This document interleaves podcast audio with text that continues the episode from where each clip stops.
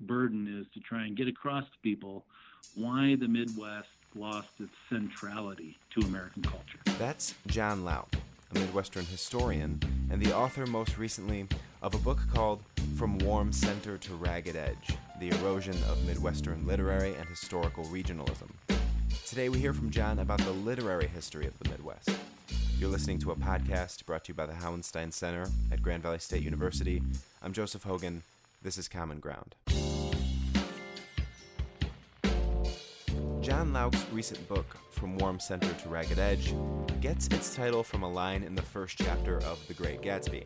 Nick Carraway, the narrator, is a Midwesterner who's decided to go east to New York to learn the bond business. He's just returned to America from World War I and notes that, quote, instead of being the warm center of the world, the Middle West now seemed like the ragged edge of the universe. That's an attitude plenty of Midwesterners seem to take to the region of their birth. At least, that's one perspective about the Midwest we often encounter in American fiction and literary criticism. John Lauck's book examines this trope, one might call it a cliche, as does Marilynne Robinson, Pulitzer Prize winning author of Gilead, who says that Lauck's book, quote, exposes the origins of this extraordinarily potent cliche. Robinson liked the book.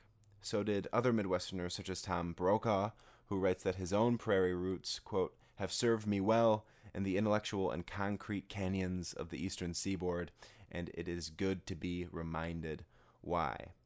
Today we hear from John Lauck about his work and about the excuse me and about the revival of Midwestern literary and cultural history. All that and more is coming up in this episode of Common Ground. John Lauck, thanks so much for coming on the podcast again and talking with me. Thanks, Joe. Always a pleasure to join you.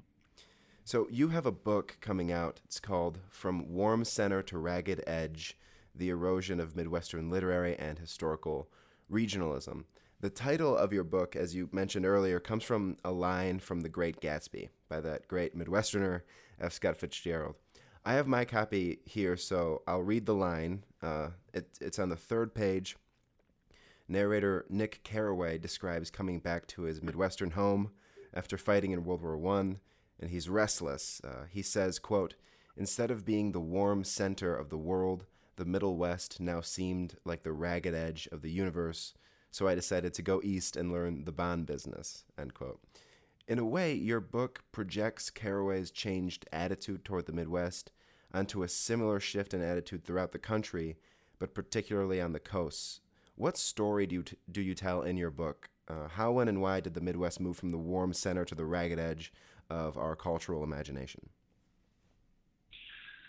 Well, Nick Carraway was a Minnesotan, and uh, he grew up a Minnesotan and had a rather pleasant life, mostly around St. Paul.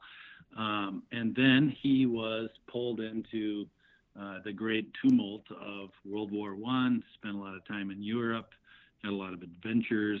And uh, when he was thinking about going back to Minnesota after the war, uh, he thought that might be kind of a bad decision. That might be a boring decision. He might be bored back in Minnesota, it'd be dull. And so, um, like a lot of people uh, after the war, remember, this is uh, World War One was the origin of this famous song, uh, "How you going to keep them down on the farm once they've seen Old Paris?" Hmm. And uh, you know, this is a similar dynamic to a lot of veterans who spent a year or two abroad, uh, fighting across France, being trained in the other uh, parts of the country. Um, they uh, felt a little uprooted. They felt a little restless. Uh, this was the beginning of a new culture of of jazz and dancing and flappers, etc. So this is the theme that Fitzgerald is uh, linking into. So Carraway goes off to New York, and uh, most of us know the story of the Great Gatsby and what he sees. He's not too impressed by in the end, and he sees a lot of the shallowness and the materialism um, of that culture, and uh, he is in the end drawn back to the Midwest. And uh, there's a um, scene in The Great Gatsby where he returns back to Minnesota and he's passing through these little towns in Wisconsin in his train as uh, the lights of these little towns go by, and he begins to think that uh, maybe maybe the Midwest wasn't so bad. But in this book, what I'm trying to do is explain uh, the various social and cultural dynamics that led lots of people, uh, especially intellectuals, to think less and less of the Midwest. Uh, very much like that scene in Gatsby, where Carraway uh, begins to think that uh, maybe uh, there are greener pastures on the coasts. And so the book is designed to try and give people a glimpse into the forces that reduced the prominence of the Midwest. I mean, the Midwest was considered by many um, the ascendant region uh, at the turn of the century, around 1900 or so. It was the dominant region economically. It was the region that was producing all the presidents in the country.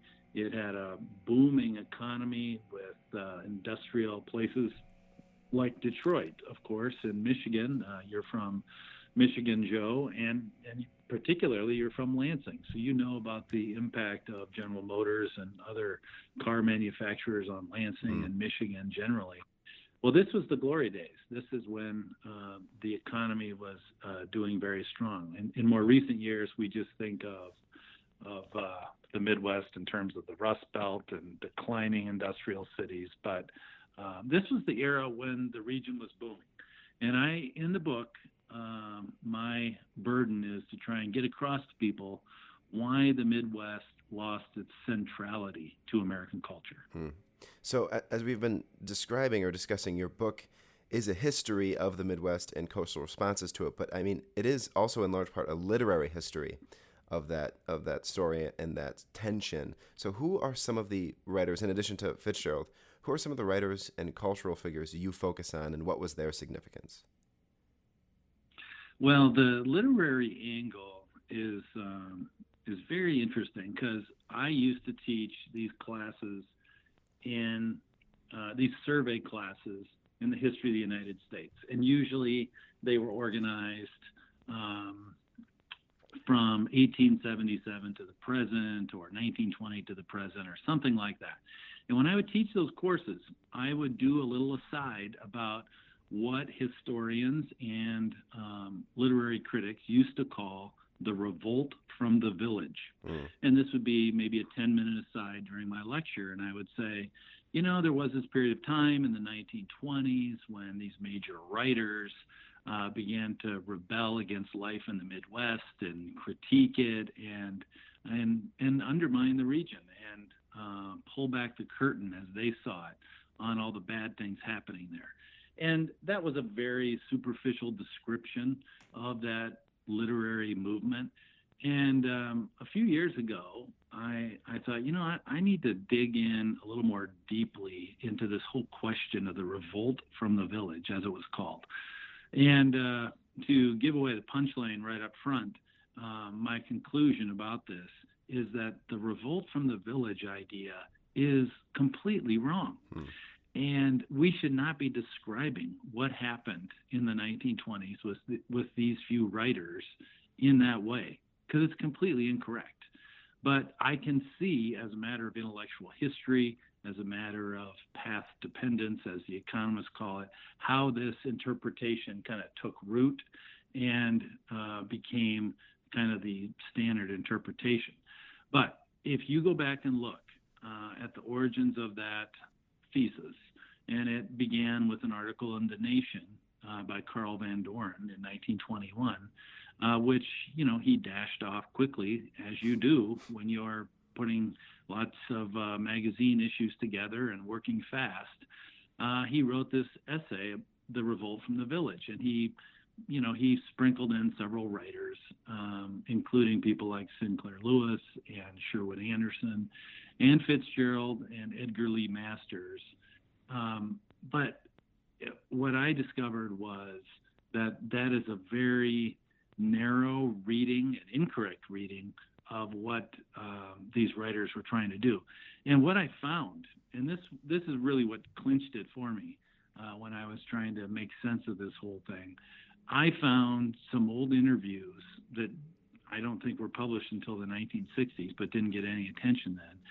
From these writers, uh, Masters, Sherwood Anderson, and Sinclair Lewis, where they all said, this revolt from the village idea is complete uh, baloney. We never revolted from the village. That was never our intent.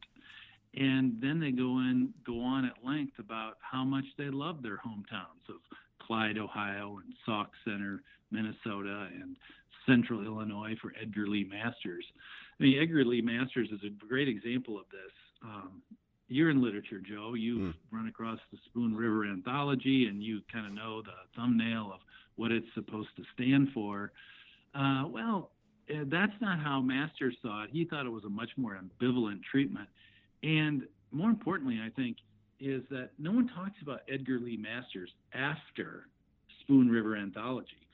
But the rest of his career, he was writing things about the Midwest that were uh, very benevolent and very kindly. And he wrote a, a, great book about the Sangamon River Valley, where he grew up in central uh, Illinois. And and he pushed back very hard against this notion that he revolted from the village. So, uh, one of the things I wanted to do in this book was just um, expose that theory or that interpretation uh, and all of its flaws because it has operated for too long as this barrier to further inquiry into Midwestern literature and Midwestern thought.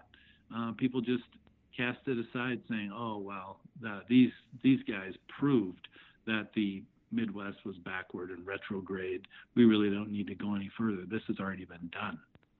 So I, I have a number of questions about what you just said, and particular, particularly this sort of misreading of Midwestern writers. I kind of want to dig into this question by going over some of the reviews or endorsements of your book because they do, I think, in fact, say something pretty interesting and important about your project and its significance to rewriting this history. Uh, so, Marilynne Robinson, the Pulitzer Prize winning author of Gilead, has this to say about your book quote, John Lauck documents the response of major Eastern critics of the period to this extraordinary cultural flowering, that it was all an attack on the barrenness of the culture of the Midwest. The consensus that formed around their view of this vast region persists to the detriment of American history as a whole. John Lauck has done valuable work in exposing the origins of an extraordinarily potent cliche. End quote. So you've been talking about just how potent this cliche is. Um, could you talk a bit about, well, I suppose the Eastern critics themselves, as Robinson referred to them? Um, were there any East Coast critics in particular, in addition to the one you mentioned in the Nation, who could be labeled as as sort of culprits in um, in recycling this myth? Well, uh, H.L. Mencken, of course, uh, was the great voice of the intellectuals in the 1920s. Um, he became seen as kind of strange and kind of a crank by the late 1930s. But in the 1920s, he was seen as the trendsetter, as the pace setter, as the person who was pulling back the curtain on all these um, all these um, uh, myths that defined American history. And so a lot of writers and Eastern critics looked to him, and of course, he had a very dim view of the interior of the country. Uh, Van Wyck Brooks also was very uh, active in this era, and he helped set the stage for and refine and develop the revolt from the village theory. And, and he pushed it hard. The interesting thing about Van Wyck Brooks is that uh, by the 1940s, he had completely flipped around. And I found some old uh, quotations from him late in his life that no one really talks about. I mean, all they do, if they pay any attention to Van Wyck Brooks at all, he, he's seen as this cultural rebel in the teens and 20s. But in the 1940s, he had a complete change of heart, and he comes around and says, "I didn't know what I was talking about in the 19 teens and 20s. That was just a superficial rendering of actual events." So that I think was another big revelation for me. Um, that you know he he saw and he took on some blame uh, for the development of this revolt from the village idea. Uh, also, the other thing that I I would emphasize is that it became more and more apparent to writers that if they wanted to get ahead, they needed to go to New York. They needed to move to New York, develop connections in the publishing world, and um, and sell their books to New York publishers. And so that had a tendency to kind of warp their writing toward the tastes of Eastern publishers and agents and marketing people. And so there's a there's a number of stories of people who were from the Midwest, interested in writing about the Midwest, but they didn't see any great future there in terms of being a writer and selling their work. So they moved east. Um, Sinclair Lewis is a very good example of this. I can remember some letters that he would exchange with Frederick Manfred, um, a regionalist writer in Iowa, Minnesota area, and he kept uh, commanding Manfred. Uh, you need to get out of Minnesota. You have to come to New York. You have to get a serious agent and you have to get serious publishers, or your stuff is not going to get much attention. Mm. Now, Manfred uh, was kind of the exception. He was very stubborn and re- he refused to do it. And he said, My roots are here. This is what I know. This is where I want to stay. And I think it definitely hurt his career.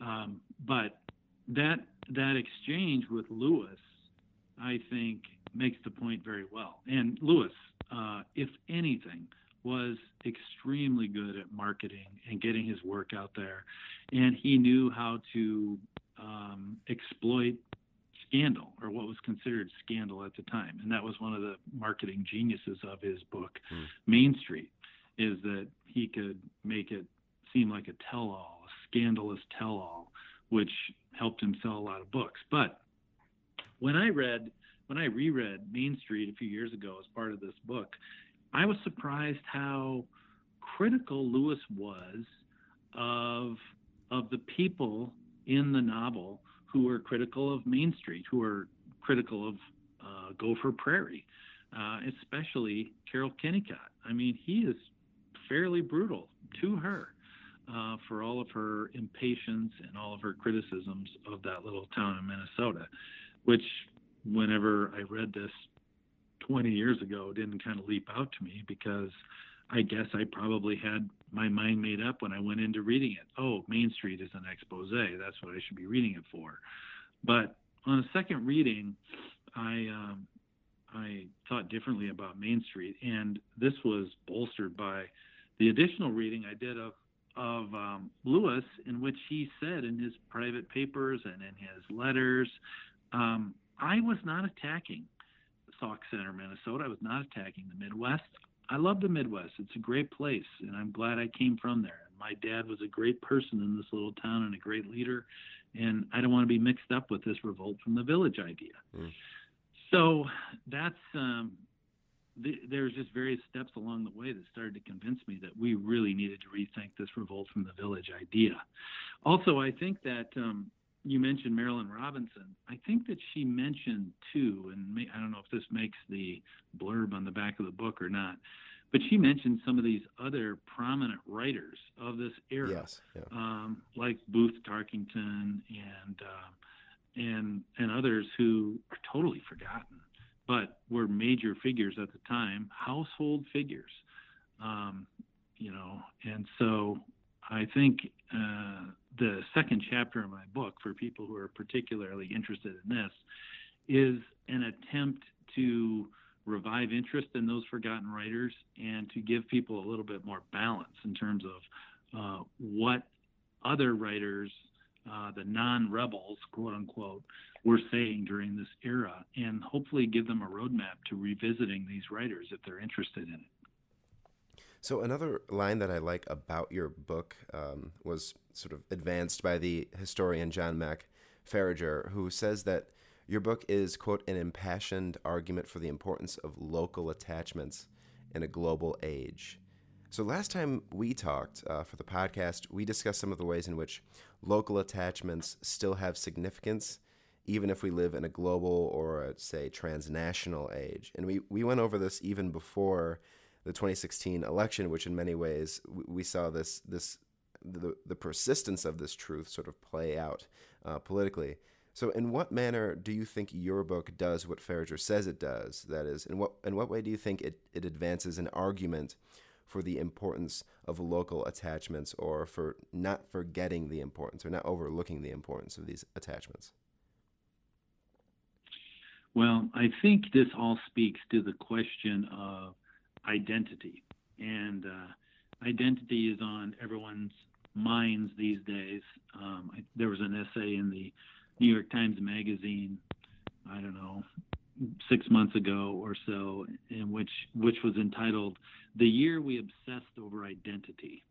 And uh, so much of our cultural criticism and commentary focuses around the formation of identity and and what is it and mm-hmm. how solid is it and uh, how malleable is it and i just think that in this discussion we often lose track of one of the most critical and essential components of identity and that is where a person is from what what mm-hmm. locality did they grow up in and how did that shape them you know, it's become very common in the academy to have these discussions about uh, race, class, and gender, for example. Very important categories of analysis obviously have a uh, have an impact on how a person's ed- identity is formed, but also uh, it's critical to understand where a person comes from.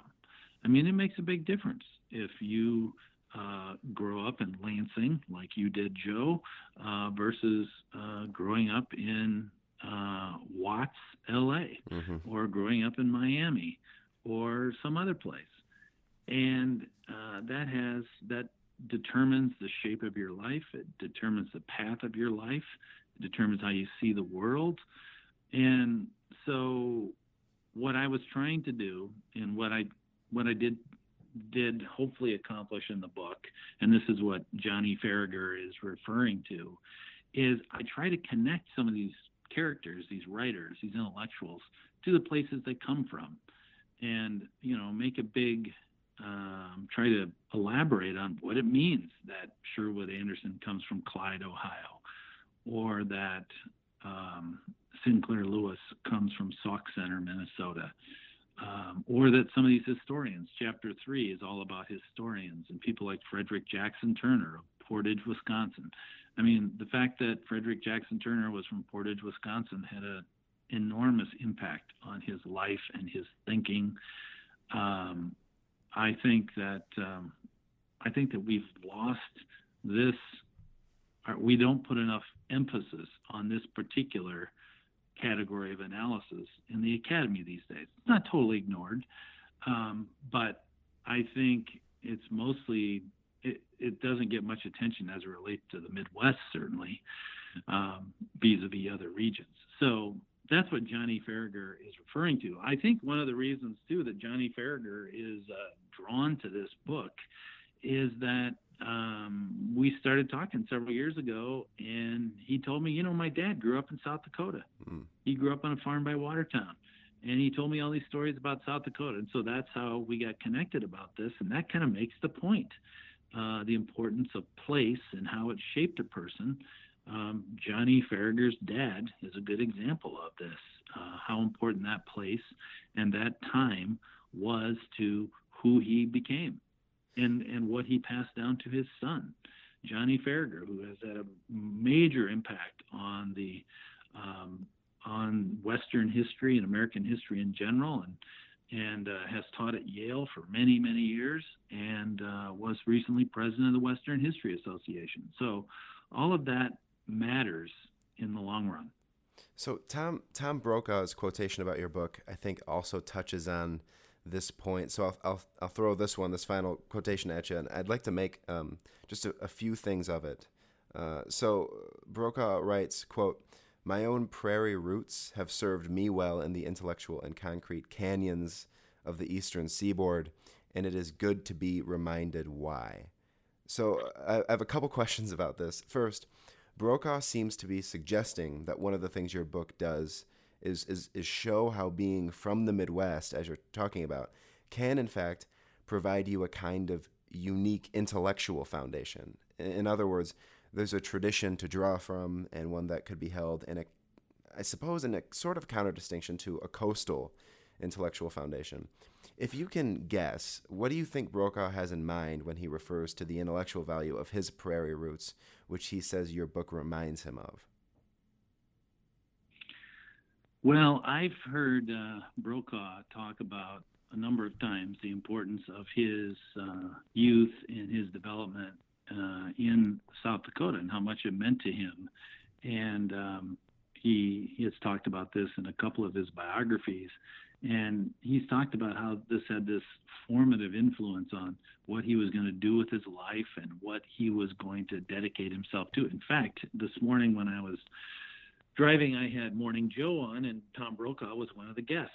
And he was talking about helping to launch the new uh, School of Public Service at Arizona State University. Because, in his view, um, you know, the place he grew up in, uh, there used to be a lot of people that were uh, just organically or automatically inclined toward uh, civic service and being involved in their community and helping with whatever was going on in the community and maybe running for the city commission or or whatever. And he thinks there's um, he thinks that sentiment is declining these days mm. and that there's too much self-absorption and narcissism and not focus on the polity and the common weal and the common good. And so that's why he got involved in that project. So uh, I think that's kind of what he's referring to. And I think he is in this mode of thought right now where he wants to give back and he wants to think about his country more and uh, get it on a, um, you know, get it back on a stronger basis. And I think he started to realize later in life how strong and uh, helpful um, and encouraging uh, this culture was that he emerged out of, and he's afraid of it fading away. And you know what is replacing it? I remember him saying a few times, you know, I I ride the train, and everyone um, has their face buried in an iPhone and their headphones on, and they don't really pay attention to what's going on around them. And uh, this level of self absorption is not conducive to small d democratic politics. And, um, you know, I, I am very sympathetic to that. He, he's right. You know, we need people to think a little bit more about um, the world around them. And I think regionalism is a good way to do that because if you're a regionalist, if you know about your region, you know about your place, you know about your town, you know about its history, then you're much more inclined to care about it and want to take steps to preserve it and uh, make it strong and make it a better place. But if you're totally disconnected from it, if you're just existing in the cyber world, if you don't feel like you have any connections to a place or any roots, then you're much less likely to care about um, promoting that place and making it better. So there's a direct connection here, and I think that's probably where Brokaw's coming from. So your book traces, as we've been talking about, a sort of cultural change in attitude toward the Midwest uh, and the creation of this sort of myth of um, of, of the revolt um, against the Midwest. Uh, your previous book, The Lost Region, trace a similar change in the academy, particularly in the historiography of the Midwest. Your book showed in pretty stark terms how there really isn't a, an institutional apparatus anymore for the study of the Midwest, though there certainly are such apparatuses for other regions like the South or the West or New England. You've been working a lot, uh, helping to sort of organize conferences, edit, edit books, uh, run a journal to help create this apparatus for the Midwest. Can you catch us up since we talked last year about how this project is going in general? Are there new books in the works, new conferences coming up? Yes, I'd be happy to. Uh, so in 2013, as you mentioned, um, the University of Iowa Press published my book, The Lost Region Toward a Revival of Midwestern History, which uh, I make the case that the old field of Midwestern history in the academy had totally collapsed. I mean, it used to be kind of a going concern, uh, but in the years after World War II and the decades after World War II, it fell on hard times and it's largely ceased to exist. Um, so we have been working the last uh, several years to try and breathe some life into this corpse and uh, give uh, the field, uh, create a a uh, an arena, a platform for people to come to and talk about Midwestern history and write about the Midwest. I can remember back many years ago when some of us would be complaining about this situation in the hotel bar at various conferences and people thinking, you know, I was thinking about writing an article about XYZ on the Midwest, but I don't know where I would publish it. I don't know where I would send the article. Um, and so in recent years, we've got a couple of journals going that focus on the Midwest, um, including Middle West Review, uh, published out of uh, University of Nebraska Press. And we have started with the uh, help of this of the Hauenstein Center at Grand Valley State University having an annual Midwestern History Conference. And we are in our third year. So on June 7th, we will all convene in Grand Rapids, Michigan uh, at the Hauenstein Center. And they will host us. They're magnificent hosts and have been, you know, crucial to this whole revival. And uh, it's free conference, so anybody can come. Uh, so graduate students, if you're listening, you don't have to pay the $150 entrance fee that you do at a lot of conferences, which is which is rough when you're a struggling mm-hmm. graduate student.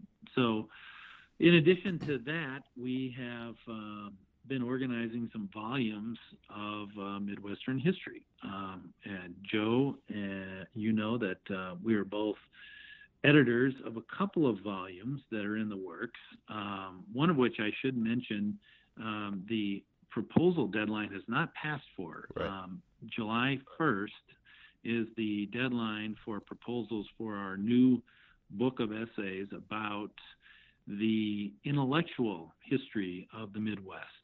Uh, something that I know we both find extremely interesting. Uh, we are both um, interested in the revival of another field of American history, and that's intellectual history, right. which had also fallen into decline in recent decades, but has uh, a new group has formed and they are having a conference every year now. And so this was a very interesting merger of two uh, fields that are being revived um, by Midwesterners who are involved involved in both uh, in both revivals. So.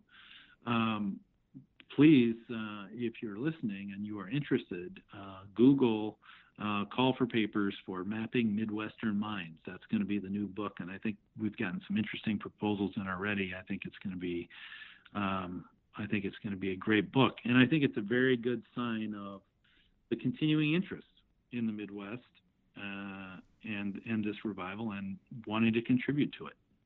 You know, you bring up the um, the conference, um, the Hauenstein, the conference that the Hauenstein Center is hosting. Um, that's coming up pretty soon. Uh, one thing um, that I'm really excited about in that conference is uh, Eric McDuffie's talk about um, Malcolm X's mother, who, of course, lived in Lansing, Michigan, and, and throughout the Midwest for a number of years, and the work she did um, as a kind of activist that was sort of overlooked even in Manning Marable's book about Malcolm X that just came out in 2012, I believe. Um, last time we talked, and indeed you made this point um, earlier in this conversation, um, you you discussed a bit about how the study of the Midwest can and should sort of supplement or collaborate with work on other questions of identity. Um, uh, you, you brought up in our last conversation, you brought up um, race and the question of, of race and the way that um, is is very much an important part of the current conversation about identity. Um, you just wrote about Richard Wright, um, author of Native Son, whose work you argue, quote, burns with a regional consciousness. Um, and yet your take on his on, the importance of region in his work is sort of ambivalent. So could you talk about that? What was um, Richard Wright's relationship with questions of regionalism and the Midwest in particular? Well, first of all, I'm I'm very excited too that McDuffie is coming to our uh, conference. That's going to be wonderful. And I would also point out to our listeners that your host today, Joe Hogan, has an essay coming out uh, could be in days in the spring issue of Middle West Review oh, yeah. about Malcolm X's time in Lansing, Michigan. and um, his his history and his connections to Lansing, Michigan, and that was based on a couple of books that have come out in recent years. And so, Joe, you put together a very uh, interesting um, and um, um, incisive uh, review essay Right, about all those books, connecting Malcolm X to um, Michigan, Lansing in particular, but to the Midwest generally. I Mhm. mean, we all cover Malcolm X in our American history surveys, but no one really points out the fact uh, that he has deep roots in Omaha and Lansing, Michigan. Uh, that's kind of interesting. And you know, what does that mean? I mean, I guess that's the basis of your question: is how do these categories of analysis merge at times, like race and region? Um, one thing I would do is point people to this uh, very smart historian at uh, University of Kansas, Clarence Lang, has written about civil rights and race relations in the post World War II decades, and comparing the issue of race relations in the North and the South. And he is worried that too many people conflate the two. And he said there are obvious and major distinctions between the regions. And unless we understand regionalism, uh, we are not going to see uh, those kinds of distinctions. And I'm also reminded of a of an essay we we published in the journal Studies in Midwestern History uh, by Phil Obermiller, which um, very interestingly studied the development of human relations commissions. Mm. Now that's a very vague term, but this is the term for the institution that was created in major cities to deal with race relations and to make them better and to promote peace among the races. And uh, according to Phil, these emerged in the 1940s in the Midwest, in places like Cincinnati. Um, you know, they didn't, they did not develop in places like Birmingham. Um, this was kind of a Midwestern phenomenon. So I think that kind of speaks to some interesting um, dynamics uh, and distinctions between the regions. Uh, but you asked about Richard Wright. So I uh, wanted to add to this book and to other projects I'm working on um, the the story of race, race in the Midwest, and some of that made it into this book. Uh, some of it's being placed in other other other books or or is part of other ongoing projects. But I got into the whole story of Richard Wright, and one of the things that really leaped out uh, when I was working on this was how much Richard Wright emphasized uh, the distinction between Mississippi, where he was born and raised, and Chicago, and how much he felt liberated when he got to Chicago, and how there was this major section, African American section of the city, where there were African American entrepreneurs and business owners and professors and doctors and a whole middle class. And uh, he, it's interesting if you read his work how um, how he struggles for a few months to deal with all the freedom he has in Chicago and how he's used to kind of looking out of the corner of his eye and over his shoulder uh, because he came from this uh, horrendous uh, system of racial segregation in Mississippi. I remember too, he was working as a as a like maybe a dishwasher or something at a uh, restaurant in Chicago, and he brushed up against a white woman, and this white woman came over to him and uh, asked him to tie on her apron as she was running to wait tables or work in the uh, restaurant, and he was totally stunned by the whole episode. He was he just kind of kind of froze. He didn't know what to do because he thought, you know, if this if you did anything like this in Mississippi, you wouldn't be alive long. Hmm. And so his work uh, and his reflections on Chicago are really interesting uh, in terms of um, him trying to navigate this new racial system or the absence of a racial system. Now, that I, I don't want to make it sound uh, too rosy. Of course, there was there were major problems in Chicago, and you know there was an obvious effort to steer African Americans to a couple neighborhoods, the West Side and the South Side, etc. But it was a world apart from uh, Mississippi, and this this is the point that Clarence Lang makes in his research. Now, Richard Wright is not remembered for the emphasis he placed on the transition from Mississippi to Chicago. Richard Wright moves on to New York and Paris and becomes kind of this advocate of transnational politics and and, and, and a radical. I mean, he if he didn't join the Communist Party, he was very close to it for many years, and and so he he embraced radical politics as a solution to what he saw as the racial injustices at home. But there's another side to Richard Wright, and uh, I think that's worth considering. If people want to read that essay, it's in the journal Mid America. Mm. This is the journal put out by the Society for the Study of Midwestern Literature, and I think it's in the 2016 issue.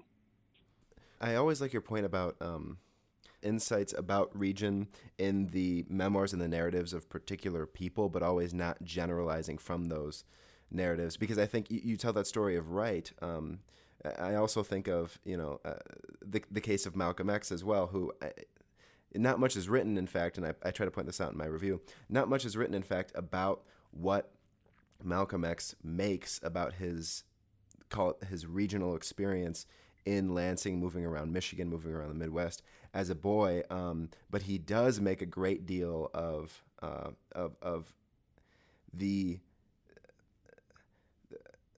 for, for instance, he makes a he, he talks at, at length about and very vividly about um, uh, the the suggestion that the police in Lansing um, um, assassinated his father, and that the the fire department uh, in his his midwestern town set fire to his house. Um, and what's so fascinating, I mean, one of the many fascinating things about that um, is that he knew very well that I mean these the, the, the, he wasn't in the Jim Crow South obviously. He was in Michigan. Um, and that's that's a dynamic that I wish more historians would explore. Um, and I think they are exploring. That's why I'm so excited uh, especially about the work you're sort of pulling together on this John. Um, and, and, another thing and this is my last question for you um, uh, relating to something we talked about last time um, is the work of uh, the, the work you do for Senator John Thune of South Dakota, in addition to your work as an academic. Um, so, so, your work with Thune is, is regional in one clear sense, um, which you pointed out, which is that you really have to be aware, if you're working in this area, of the needs and wants of constituents in different districts, different counties, different towns. So your your focus has to be deeply regional and about the very particular needs of people in particular places. But now the national political scene has changed so much, and region is now so obviously important and the political rift mirrors the cultural one we've been discussing that is, the rift between the Midwesterners and the so called coastal elite. So I'm just wondering, to the you know, to the degree that you can or feel comfortable talking about it, what has changed about working in politics from in, your view as a result of this, as a result of this shift, this shift in 2016? Well, first of all, just one quick comment on the race question mm. that you brought up. Uh, one thing uh, I'd like to highlight for people is uh, Bill Green, uh, professor in Minnesota um, at uh, Augsburg College, has a new book called Degrees of Freedom, and it's about race in the state of Minnesota, you know, going back to the 1850s. And it's really interesting because, you know, there are very few blacks in Minnesota, but there are some prominent court cases and there's some prominent I mean, there there are very few until the Great Migration mm-hmm. uh, brings more migrants to uh, the Twin Cities. But Bill Green has uncovered some really interesting stories um, related to court cases, et cetera, and uh, it's really worth a, a, look if you want to get a good sense of um, what was happening in terms of race in the North. And this is obviously um, a growing field of studies. Tom Sugrue uh, his books have increasingly focused on this. Um, I one thing I remember reading Tom Sugrue's book about race in the North a few years ago. What what struck me early on is there's a story of a of an African American woman who grew up in Minnesota, and and she, I think, felt like she had a fairly positive experience mm-hmm. there. And then for some reason, she moved to Mississippi to go to a college or go to a church camp or something.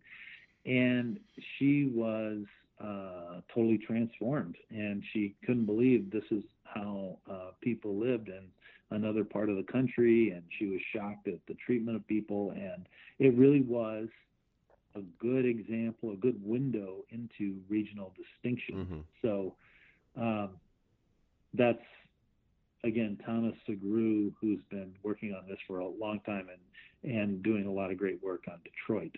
Mm. Um, since we're talking about this, uh, University of California Press just issued a new book on Detroit. Since you're from Michigan, uh, Joe, and Detroit and race, and uh, it looks it looks to be very important and will shape the conversation. Hmm. Um, but back to politics, uh, you know, politics, uh, I think we cannot understand American politics, American political history, unless we focus on region. I mean, I think we all got used to looking at the red and blue maps after the 2000 election, which was so close. And you know, we all remember Tim Russert up there holding up the maps and all that. But these maps go back a long way.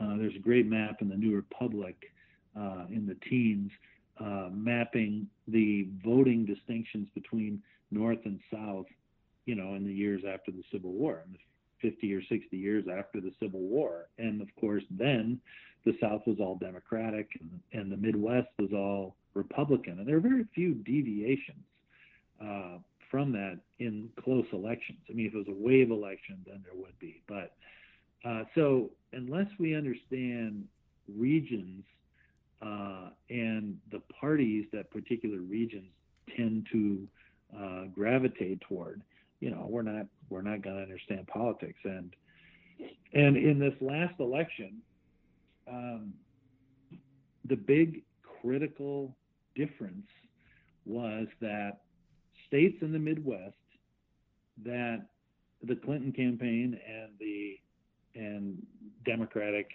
strategists and Democratic Party experts assumed would be with them. Uh, places like Michigan, places like um, Iowa, places like Wisconsin, which they assumed would go Democratic, right? Uh, like they had in recent years for Barack Obama and Bill Clinton, et cetera uh, all of a sudden they flipped. That was the big distinction. That's why the race ended up the way it did.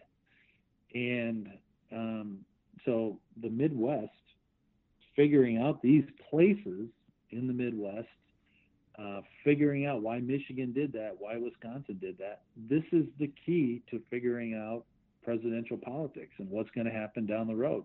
So again, this makes the point about place and region and understanding a locality because you know it's all Michigan and Wisconsin are battlegrounds now. So if you're going to succeed there, you need to understand uh, the landscape, the political landscape, and people had not been doing that. People had not been paying attention to uh, these places. You know, everyone is criticizing Hillary Clinton now because she didn't go to Wisconsin uh, for the last six months of the campaign um, and you know, because she assumed that state uh, would be with her. So, right. I do think there's a lot to uh, a lot to be learned about politics from focusing on regions. And then you also mentioned this added friction, this added friction of the interior versus the coasts, and this friction between, you know, uh, let's say people in Iowa versus people in New York,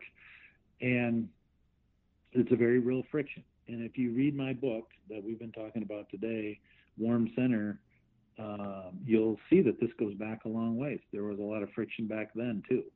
It's not a new problem, um, but I think it's a problem or a friction that has been underexamined and need needs to be explored more in a sophisticated way, not in a kind of a superficial, oh let's let's attack Manhattan uh, sort of way, but like just to figure out this this dynamic. Um, you know, Joe, we we're very familiar with the uh, with the phrase cultural hegemony, right. uh, which is very prominent in intellectual circles, uh, derived from Gramsci, Antonio Gramsci, the theorist, and has had a major influence on how people write about American history in the last 30 years.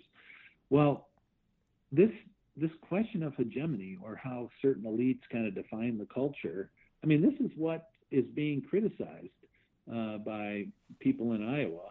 Uh, they think that too much of our culture is defined by uh, major TV networks in Manhattan, by the by the New York Times, uh, by the Washington Post, uh, by all of this.